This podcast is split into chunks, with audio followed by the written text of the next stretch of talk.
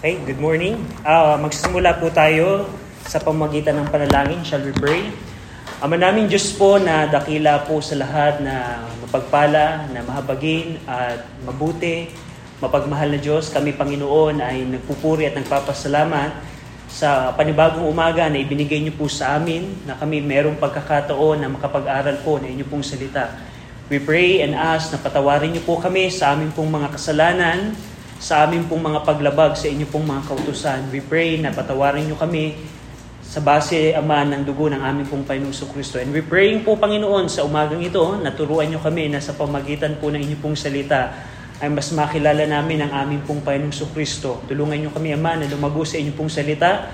At I pray na sa aming kalagitnaan, kung meron pong wala pa sa aming Panginoong Kristo, ay ipaunawa niyo ang kaligtasan sa kanila. Sa ngalan po ng aming Panginoong Kristo, amen. So, I know na excited kayo sa Leviticus eighteen. Uh, but for now, i- i- hindi muna po yun ang ating pag-aaralan. Uh, pag-aaralan po natin, uh, we know na in, in in morning, meron tayong series of lesson patungkol sa ating Panginoong Kristo. And we're discussing the Old Testament pictures of the Lord Jesus Christ. And this morning, we're going to talk about the tabernacle as the Old Testament picture of the Lord Jesus Christ. Tabernacle. Now, uh, I know na kayo po ay meron ng idea sa tabernacle, pero ang, ang tabernacle po is the masterpiece of typology ng ating pong Panginoong Kristo. Ibig sabihin, kung ikukumpara natin ang lahat ng Old Testament pictures referring sa ating Panginoong Kristo, the tabernacle is the most What what I mean is, the most perfect one, referring sa ating Panginoong Kristo. Dahil in the tabernacle, you are going to see kung paano ang Panginoong Kristo as a Savior and the salvation that He accomplished for us. Now, there are a lot of things. Now, tingnan niyo po, as a way of introduction, open your Bible in Hebrews chapter eight. Hebrews chapter eight. Hebrews chapter eight, verse one and two. Ate Cham, ikaw yung magbigay sa akin ng page number para ikaw ang pinakamabilis mag, magbukas siguro ng Bible. Anong page siya? ten thirty-eight. ten? ten thirty-eight. ten thirty-eight. Doon po sa sample Bible. ten thirty-eight. Hebrews chapter eight, verse one and two. Now, ito po ang sabi ng Bible, now of the things which we have spoken, this is the sum. We have such an high priest who is set on the right hand of the throne of the majesty in heaven, a minister of the sanctuary and of the true tabernacle, which the Lord pitched and not man. Now, isang bagay na matandaan po natin, ang tabernacle po is an Old Testament picture of the Lord Jesus Christ referring to Christ and to salvation in Him. There are two things na makikita tayo sa tabernacle. Una, ang Panginoong Kristo and the salvation in Christ. Now, there are things na gusto ko pong pansinin natin. Uh, there are uh, there are few things na mapapansin po tayo how we can say na ang tabernacle po ay Old Testament picture of the Lord Jesus Christ. Una, yung Christ incarnation. Christ incarnation. The tabernacle points to Christ's incarnation. The eternal creator God was made flesh and dwelt or tabernacled among us. So yung by the word itself na tabernacle, it's the main purpose ng Panginoon uh, from the beginning. Remember na nung nilikha ng Panginoon ang tao, one in, in His omniscience and His foreknowledge, He knew that the first man would fall. Alam ng Diyos na Sa, sa, sa pagiging Diyos ng ating Panginoon, alam ng Panginoon na ang si Eva at Adan at ang tao ay magkakasala. Kaya pinalano ng Panginoon na merong Panginoong Kristo na magiging incarnate with, which will dwell among us for the atonement of man's sin, and He will be the head of the new creation. Now, unang bagay na makita natin sa tabernacle as a picture of the Lord Jesus Christ is Christ's incarnation. Kung paano ang Panginoong Kristo dwelt among us. Now, tandaan po natin, isang layunin ng Diyos kung bakit nilikha niya ang tao, gusto ng Panginoon to dwell among His people. To dwell among His people. Naalala niyo ba nung nilikha ng Panginoon si Eva at Adan? Si Eva, as Adan, ay kasama ng Panginoong naglalakad sa hardin. And that's His one goal. At alam din ng Diyos, alam din ng Diyos na ang tao ay darating sa pagkakasala. Kaya pinalano ng Panginoon, through His omniscience and His foreknowledge, pinalano ng Panginoon ang Panginoong Kristo will dwell among His people. At darating po ang pagkakataon in the future, dahil sa salvation na ginawa ng Panginoong Kristo, ang mga mananampalataya will dwell with God forever in new heaven and new earth for eternity. So, Christ's incarnation.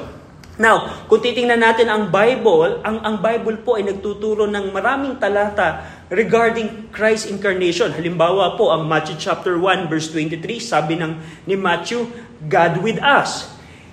John chapter one verse fourteen, we know that the Word was made flesh. In John chapter one verse eighteen, no man had seen God at any time, the only begotten Son had declared Him.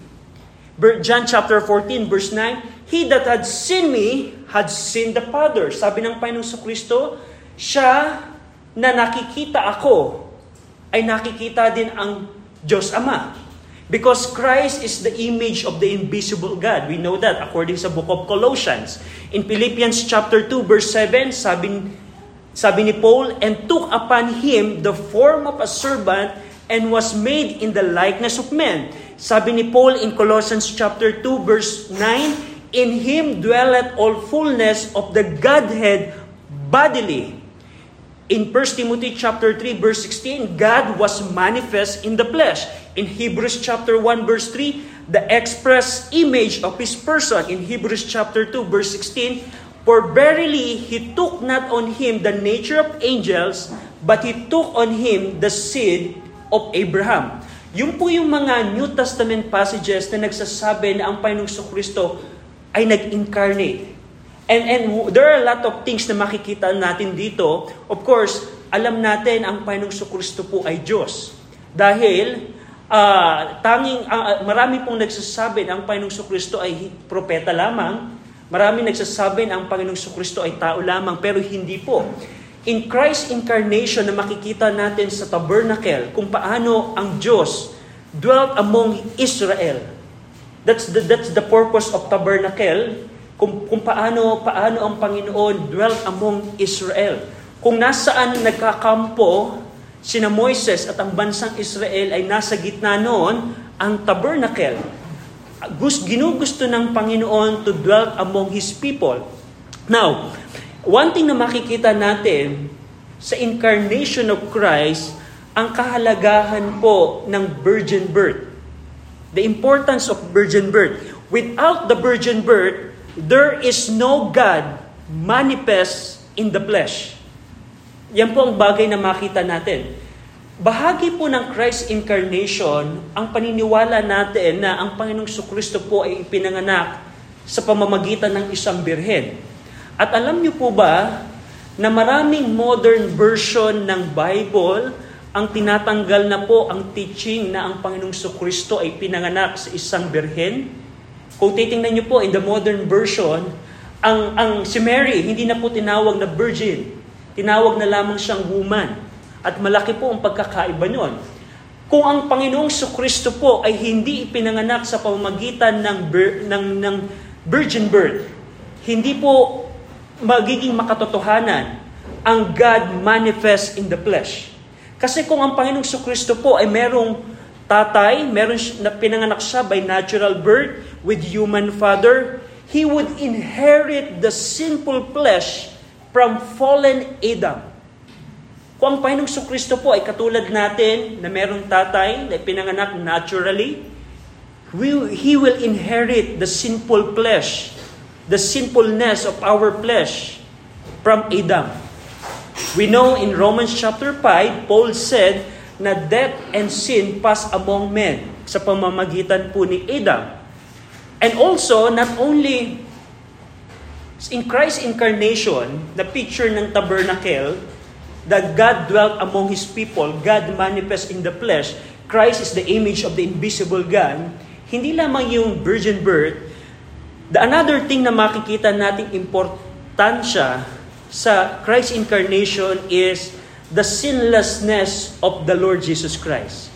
He was tempted in all points, yet without sin. Even yung kaaway po ng Panginoong Jesucristo si Pilate, wala siyang makitang kasalanan. Sabi ni Pilate, wala akong makitang pagkakamali dito. Bakit natin, bakit ninyo ito gustong ipako? Dahil tingnan niyo po, kung ang Panginoong Jesucristo po ay merong kasalanan, yung kanya pong pagkamatay sa krus po ng Kalbaryo will just the wage of his own sin. Hindi po siya magiging karapat-dapat na tagapagligtas. Kasi kung ang Panginoong Jesucristo po ay nagkasala, yung kanyang pagkamatay sa krus po ng Kalbaryo would just the wage of his own sin. And he would not be uh, qualified to be our Savior. And that's the other thing na kailangan nating matandaan. How the Lord Jesus Christ was born by Virgin Mary, and how the Lord Jesus Christ is innocent. He was no sin. Now, that's one thing. Another thing na makita natin sa tabernacle, that's the main thing. Tabernacle, sige upo muna, settle down. Tabernacle depicts or points on Christ's incarnation.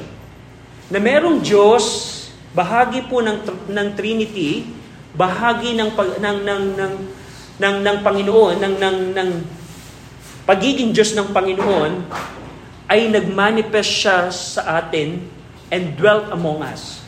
Other thing po na makita natin na picture po ng tabernacle is Christ's atoning sacrifice. Hindi lamang pinipicture out ng tabernacle na Christ's incarnation. Another picture po ng tabernacle is Christ's atoning sacrifice.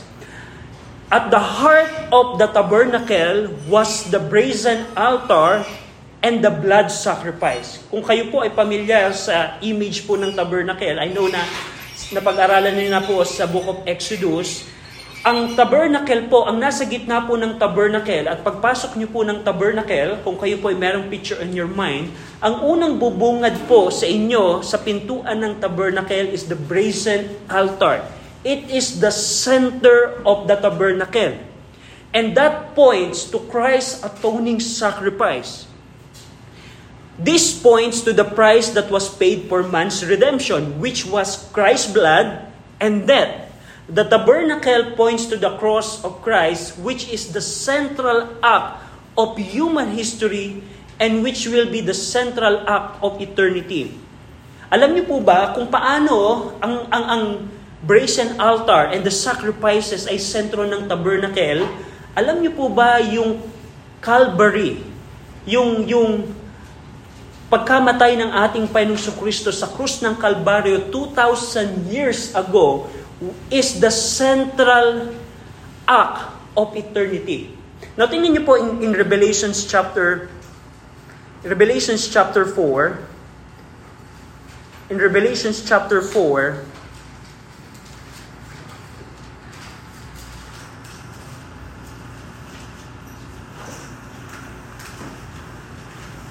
now, Revelations chapter five, sorry, Revelations chapter five, ito po ay prophecy na nakita ni John the Beloved, na nakita niya in heaven.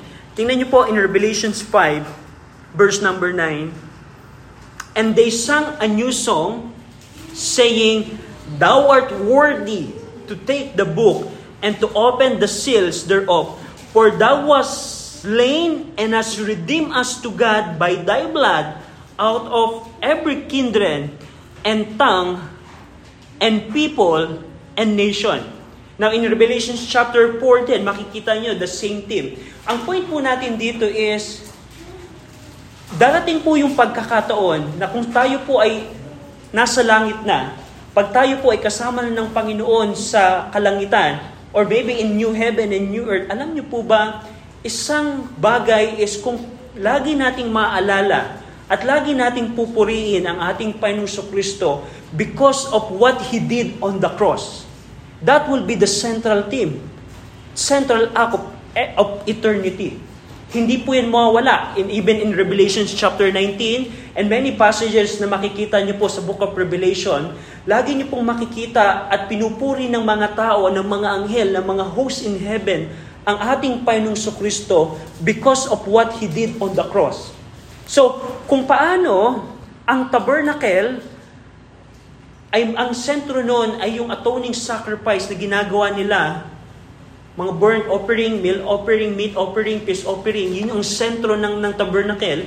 At tandaan nyo po, kung walang offering na ginagawa po ang mga, ang mga Israelites, yung tabernacle ay walang sense. Kasi kung meron lang silang tabernacle and they don't practice offerings, hindi po yung makahulugan. Kung paano ang sentro ng tabernacle is the atoning sacrifices na ginagawa nila, ang central theme ng eternity is the redemption of the Lord Jesus Christ two thousand years ago. That's the thing. So hindi lamang Christ incarnation, pangalawa is the Christ atoning sacrifice ang makikita natin sa tabernacle. The third thing na makikita natin is man's sinful condition is depicted in the tabernacle. Yung kalalagayan ng natin bilang tao na makasalanan ay makikita ninyo din sa tabernacle.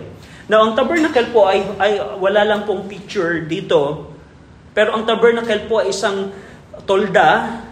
May limang, uh, merong mga patong siya na bubong. Pero yung outer court po ng tabernacle ay merong puting nakabakod sa kanya.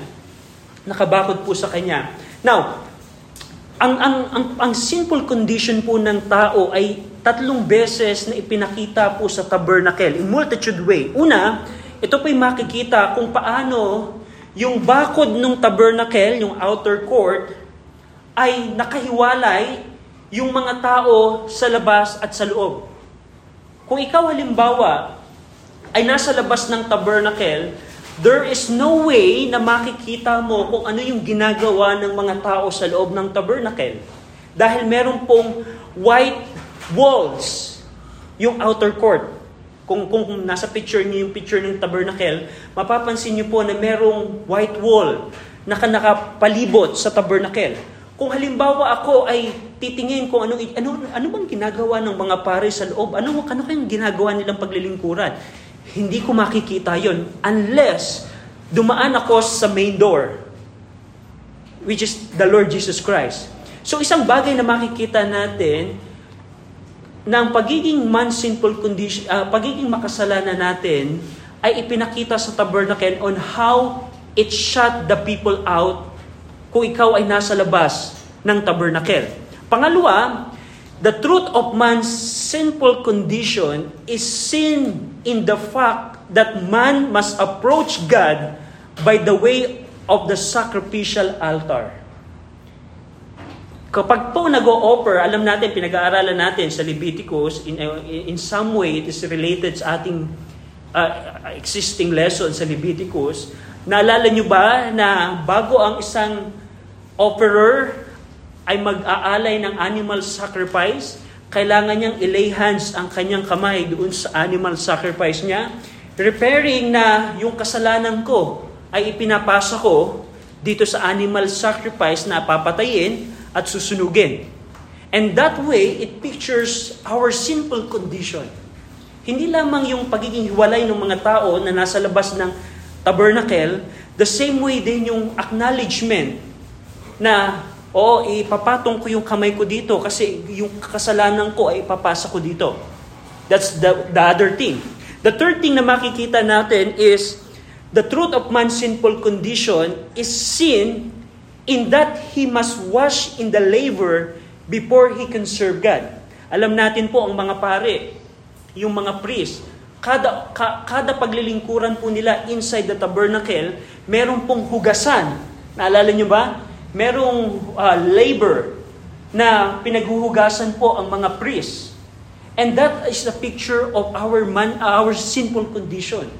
Na hindi tayo pwedeng maglingkod sa Panginoon nang tayo ay marumi. Kailangan nating maghugas ng ating kamay. Na kahit ikaw ay nakapasok na, ikaw ay ligtas na, that's what the picture na ikaw ay makapasok sa tabernacle through animal sacrifice, Kahit ikaw ay ligtas na, kahit ikaw ay Kristiyano, ay meron ka pa ring sinful condition na kaya ang mga pare ay kailangan maghugas ng kamay regularly as a picture na bilang mga Kristiyano, kailangan nating maging free sa ating mga daily sin uh, as we walk in our Christian life. And that's the third picture po na pinapakita ng tabernacle na ang tao nga ay makasalanan. Yung pong hugasan ng kamay, labor. And lastly, the truth of man's sinful condition is seen in that a high priest must enter into the presence of God in His place every day of atonement, once a year. Isang pinapakita din na ang tao ay makasalanan sa tabernacle is kung paano ang high priest ay kailangang yearly pumasok sa Holy of Holies for the atonement of his own sin and the sin of the people. Na ipinapakita doon na ang tao ay makasalanan. So there are four things na nakita tayo na pinipicture ng tabernacle yung ating makasalanang kondisyon. Una, kung paano merong bakod. Kung ikaw ay tagalabas, hindi mo makikita ang ginagawa ng mga pare inside. If you are outside of salvation, there's no way you can appreciate the things of God. Pangalawa, the way ang offerer, ang isang Israelites ay mag-o-offer is kung paano niya nilay hands yung animal sacrifice niya, acknowledging na kailangan niyang ipasa ang kanyang kasalanan doon sa animal sacrifice. Pangatlo is kung paano yung mga priest ay naguhugas ng kamay, repairing na tayo nga ay makasalanan kahit tayo ay ligtas na, meron pa rin tayong pagkakasala. And lastly, kung paano ang high priest every year, Day of Atonement, kailangan niyang mag-offer for the sin of the people and his, himself. So, man's sinful condition. Now, pang-apat po, hindi lamang ipinapakita ng tabernacle as a picture of the Lord Jesus Christ. Una, yung kanyang Christ incarnation, yung Christ atoning sacrifice, man's sinful condition. Ikaapat po, sa tabernacle, makikita po ninyo ang kabanalan at pag-ibig po ng Diyos. God's holiness and His love. Now, tingnan niyo po in in in uh, Romans chapter eleven. Romans chapter eleven. Romans chapter eleven. Ate Cham, pag nakita niyo anong anong page po? Romans eleven twenty-two. nine seventy-six. Romans eleven twenty-two, Romans eleven twenty-two, ang sabi po dito ni Paul is, "Behold therefore the goodness and severity of God, on them which fell, severity but toward thee goodness, if thou continue in His goodness, otherwise thou sh- also be cut off." Now, ito pong napapagmalian ng mga tao. They want na ang, ang, pag, na ang Diyos ay maging pag-ibig, pero ayaw nila na ang Diyos po ay maging banal at maging makatuwiran. Tandaan po ninyo, isa pong katangian ng Diyos ay hindi lamang siya Diyos ng pag-ibig, siya din po ay Diyos na banal.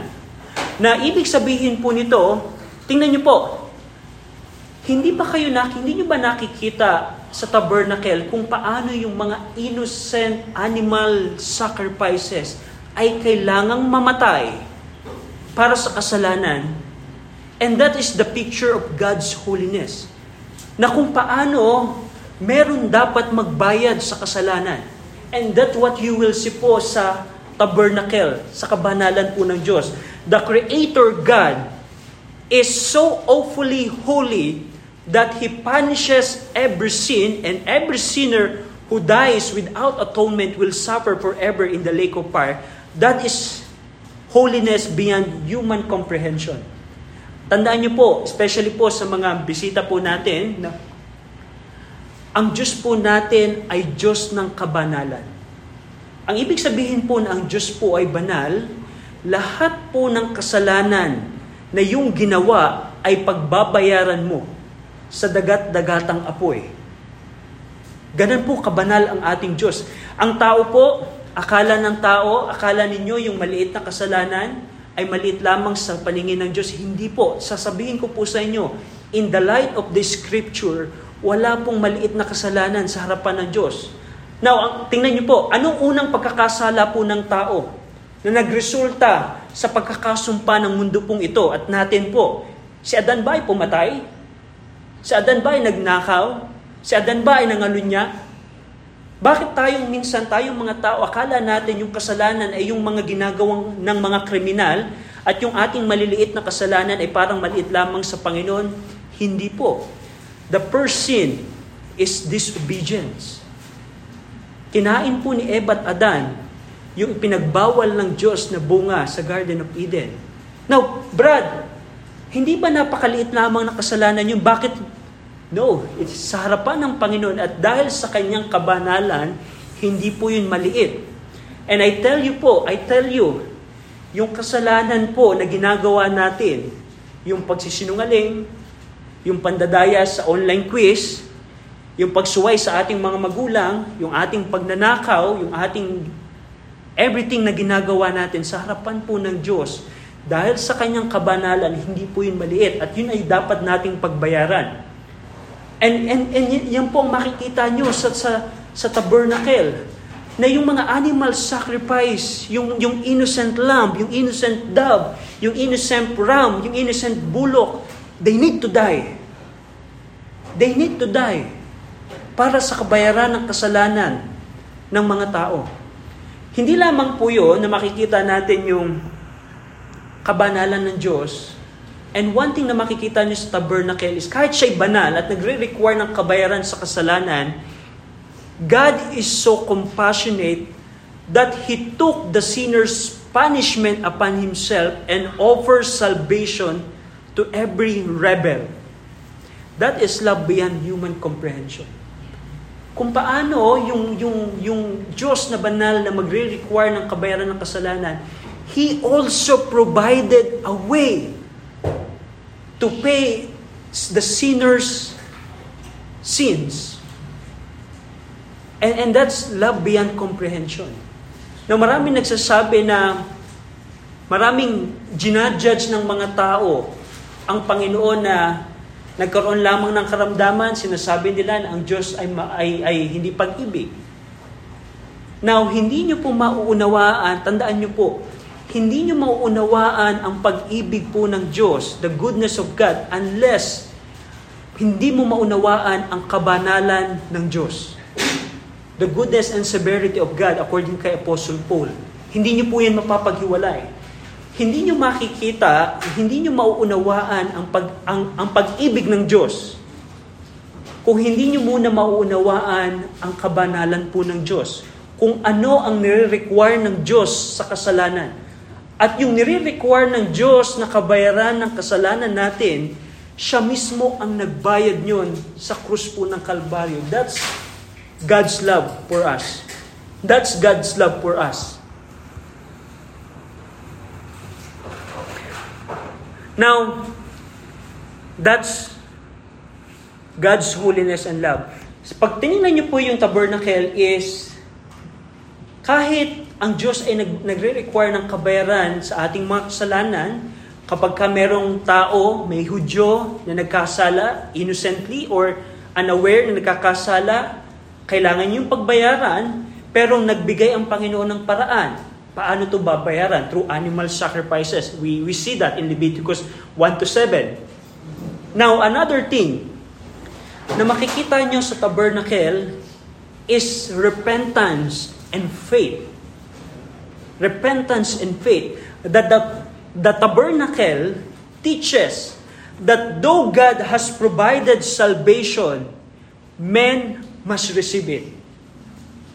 Hindi ibig sabihin ang Diyos ay nagtayo na ng tabernacle, lahat na ng Hudyo, lahat na ng Israelites ay kailang ay ligtas na, ay nakapasok na sa tabernacle.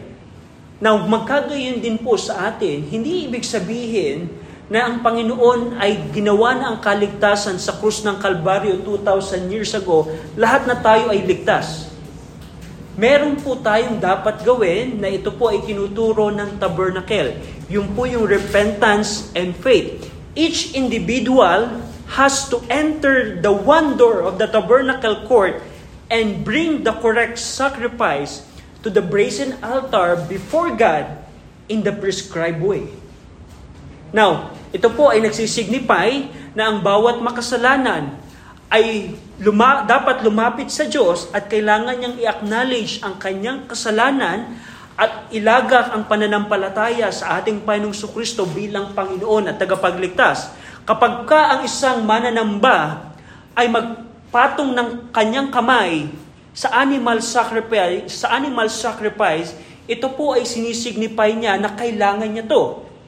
Yung kailangan nito, at ito ay nagsisignify ng kanyang identification na pagiging makasalanan doon sa animal sacrifice. At ito po ay sinisignify yung pagtanggap ng Diyos sa animal sacrifice. Entering the tabernacle's one door ay nagpapakita din po ng repentance. Na kailangan mong talikuran yung dati mong pamamaraan, dati mong paniniwala at kailangan mong bumaling sa iisang daan patungo sa tabernacle. That signifies repentance. We know in First Thessalonians one nine, turning to God from idols. Turning to God from idols. Kailangan mong talikuran at kailangan mong pumasok sa iisang daan sa tabernacle. Entering the door also signifies faith in Christ as a picture by the sacrifice on the brazen altar. At alam natin, sa bungad po ng tabernacle is the brazen altar.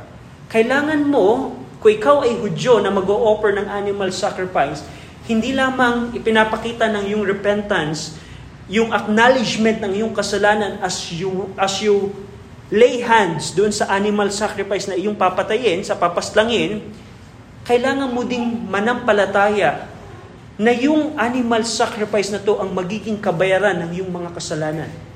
The same way po sa ating dispensation, we don't do animal sacrifice na, pero yung tinuturo po ng tabernacle is kailangan ko ding pagsisihan ng aking mga kasalanan at magkaroon ako ng pananampalataya na yung aking kasalanan ay binayaran na two thousand years ago ng ating Panginoong Jesucristo sa krus po ng Kalbaryo.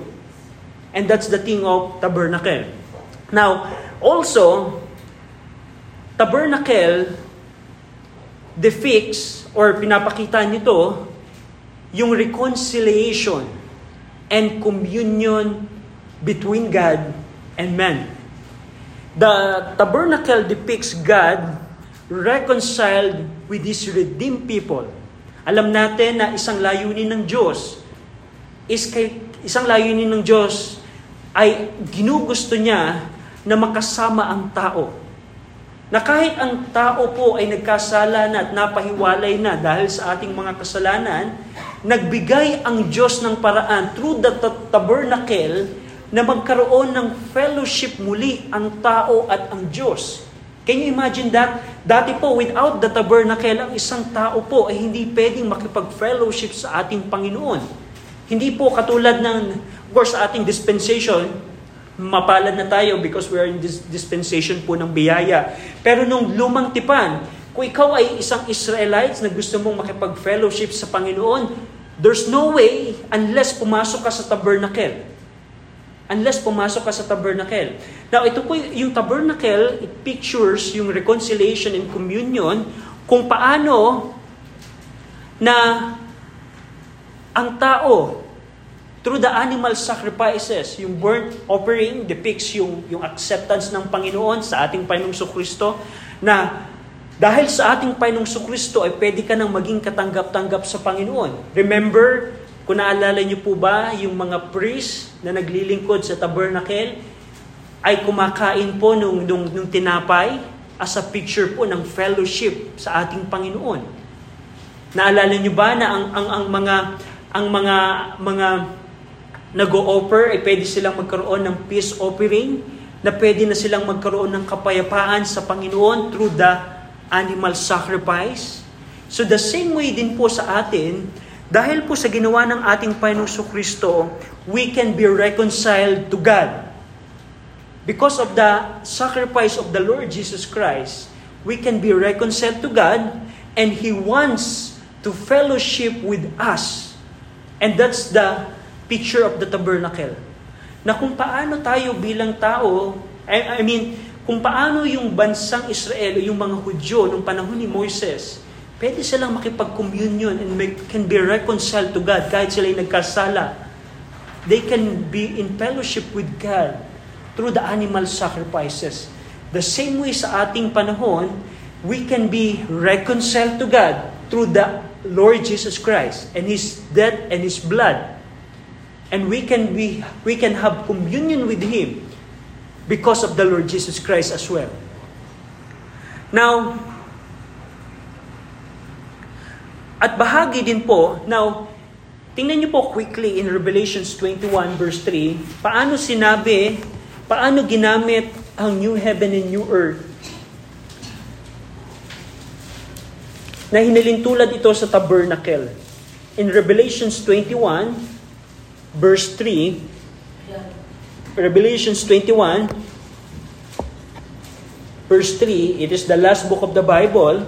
Hanapin nyo na lamang yung chapter twenty-one, verse number three. And I heard a great voice out of heaven saying, Behold, the tabernacle of God is with men, and He will dwell with them, and they shall be His people, and God Himself shall be with them and be their God. That is your eternity if you are saved today. That is your eternity. Kung paano pinakita dito na God will dwell with men, with sinful men. Now, ang Diyos ay makikipag-communion sa tao, makikipag-fellowship sa tao. Kung paano ginamit ng, ng, ng Bible yung, yung, yung picture na the, the, the, the tabernacle of God is with men. Referring sa new heaven and new earth. Now, kung darating po yung panahon, kung kayo ay ligtas, kung tayo, kung ikaw right now ay ligtas, ang eternity mo ay makakasama mo ang Diyos sa new heaven and new earth for eternity. And yan po ang nilalarawan ng tabernacle. Nasa gitna ng makasalanang kondisyon ng mga bans, ng mga Israelites, they can be reconciled to God and they can have communion with God. They can have fellowship with God through the animal sacrifices and through the tabernacle nang naging na binigay ng Panginoon. God created the first man that he might dwell in him. Alam natin, man failed, he sinned, and God's creation rest was broken up. The purpose of God is unchangeable. It was necessary that sooner or later there, there should be a man in whom He could dwell. Tulad ng binabanggit po natin kanina, layunin ng Diyos ay makapiling at makasama po ang tao. Ito po ay nahiwalay, pero in the eternity, ito po ay marirestore. Now, other things po na makita natin, ang tabernacle din po ay pinipicture niya ang dalawang aspeto po ng kaligtasan. That is justification and sanctification. Justification, ano yung iyong position in Christ. And sanctification is ano yung daily walk mo with Christ. Pag sinabing justification, ito po yung ano yung kalalagayan mo ngayon sa harapan ng Diyos. Na hindi ka na ah, uh, pag sinabing justification, forever and ever, you are just before God. Ibig sabihin, sa harapan ng Diyos, dahil ikaw ay nanampalataya na sa Ebanghelyo ng Panginoong Kristo, katulad ng sinasabi ng Book of Romans, you are justified before God through faith. Ang sanctification naman, ito yung pang-araw-araw nating lakad. Bilang mananampalataya na kailangan nating humingi ng tawad, pag tayo nagkakasala, kailangan nating magpatianod sa gusto ng Diyos na Banal na Espiritu, kailangan nating sundin ang kalooban ng Panginoon sa atin. That is sanctification. Ito po yung daily walk natin sa ating Panginoon. At yung pong justification and sanctification, which are the aspect of our salvation, ito po ay ipinapakita din sa tabernacle. Now, sa tabernacle po, Sa tabernacle po, yung pong animal sacrifice na ginagawa natin, yung animal sacrifice na ginagawa ng mga Hudyo, the offering, na kapag ka ikaw ay nakapasok na through the animal sacrifices, ikaw ay justified na before God. At yung paghuhugas ng kamay, yung paglilingkuran sa Panginoon inside the tabernacle, kung ikaw ay priest, that speak of our sanctification. And lastly, bahagi po ng last part na makikita natin sa tabernacle is pilgrimage. Ang tabernacle po ay designed na kung saan sila magkakampo, doon nila itatayo yung tabernacle. At kung sila ay maglalakbay ang sina Moises, gigibain nila, titiklopin nila yung, yung tabernacle at maglalakbay sila. At kung sila, saan sila muli magkakampo, itatayo nila ang tabernacle. Kasama ng bansang Israel ang tabernacle sa kanilang lakbay sa wilderness. At yung po ay nagpapakita na tayo po mga mananampalataya sa paglalakbay natin dito sa mundong ito ay isa lamang pilgrim. We are just pilgrim. Yung, yung buhay natin dito is just a pilgrimage na merong hangganan po ang ating paglilingkuran. Na sa ating paglilingkod, sa ating buhay dito sa lupang ito, ang Panginoon dwelt among us. Meaning, kasama natin ang Panginoon sa ating paglalakbay. Ang bansang Israel, nung sila'y umalis sa bansang Egypt, kasama nila ang Panginoon through the tabernacle. At the same way na picture ng tabernacle sa atin, kasama natin ang Panginoon sa ating paglalakbay sa mundo pong ito. As a pilgrim, kung ikaw ay ligtas sa umagang ito. And that's, that's the tabernacle. Now, katulad ng nabanggit ko po sa inyo, the only way, ang pag sinabing Old Testament picture or typology, ito po yung magbibigay sa inyo ng illustration, pictures, or uh, example. Paano natin makikilala at makikita ang mga bagay ng sasalita ng Panginoon. Katulad ng Christ Himself and the salvation na Kanyang ginawa. Kaya nga, nakita natin sa tabernacle, as we sum up, nakita natin paano ang Panginoon nag-incarnate. Paano niya nilayunin to dwell among us.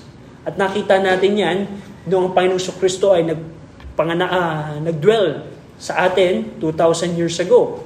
Nakita din po natin yung pong Christ atoning sacrifice. Nakita din natin po yung God's holiness and His love. Nakita natin yung ang tao pala ay makasalanan sa kanyang kondisyon.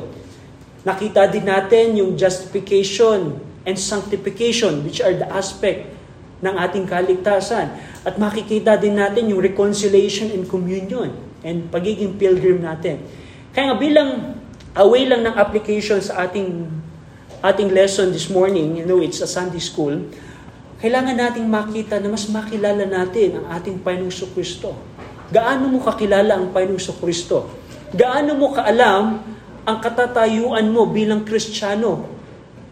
Gaano mo kaalam ang, ang, na ang Panginoon is walking with you sa iyong buhay na paglalakbay sa mundong ito? Gaano ka kalago sa pagkakilala ng Panginoong Jesucristo? Gaano ang pagkaalam mo sa kaligtasang natanggap mo kung ikaw ay ligtas na this morning? Maraming tao, para sa kanila, ang kaligtasan ay, is just a ticket to heaven. And I tell you, hindi po yan. Salvation is not just a ticket to heaven. If you're going to study tabernacle, if you're going to see ano yung mga dapat gawin ng mga tao inside the tabernacle, you will see that salvation is not just a ticket to heaven. Actually, heaven is just the result of salvation. Pero hindi po. Salvation is to be reconciled with an with to God. Sa pagiging makasalanan natin, we can be reconciled to God. That's, that's salvation itself. Na sa ating kasalanan, na tayo ay nararapat ng dagat-dagatang apoy, na ang Diyos ay galit sa atin because of our sin. Sabi ng John chapter three, "He that believeth, the wrath of God abideth in him." You can be reconciled to God because of the Lord Jesus Christ. That's salvation. And you can walk with God, Sa gitna ng karamdaman, sa gitna ng pagsubok sa buhay, sa gitna ng pangangailangan, Christ is with you. Because you is in Christ and Christ is in you. So tayo pong lahat ay yumuko at tayo pong lahat ay manalangin. Shall we pray? Ama namin Diyos po na makapangyarihan sa lahat, salamat po sa pagpapakita sa amin na ang tabernacle pala is a picture of the Lord Jesus Christ. At ang, ang kaligtasang ginawa po ng Panginoong Kristo for us. We pray and ask na tulungan niyo kami na mas, na mas lumago sa pagkakilala po sa aming Panginoong Kristo. Tulungan niyo po kami na sa pamagitan ng inyong pong salita, sa pamagitan ng tabernacle, ay magkaroon kami ng kalaguan sa pagkakilala sa aming pong Panginoong Kristo. Pinupuri namin kayo, pinasasalamatan, sa ngalan po ng aming Panginoong Kristo. Amen. Salamat po. We are dismissed. We have fifteen minutes break po before our morning worship.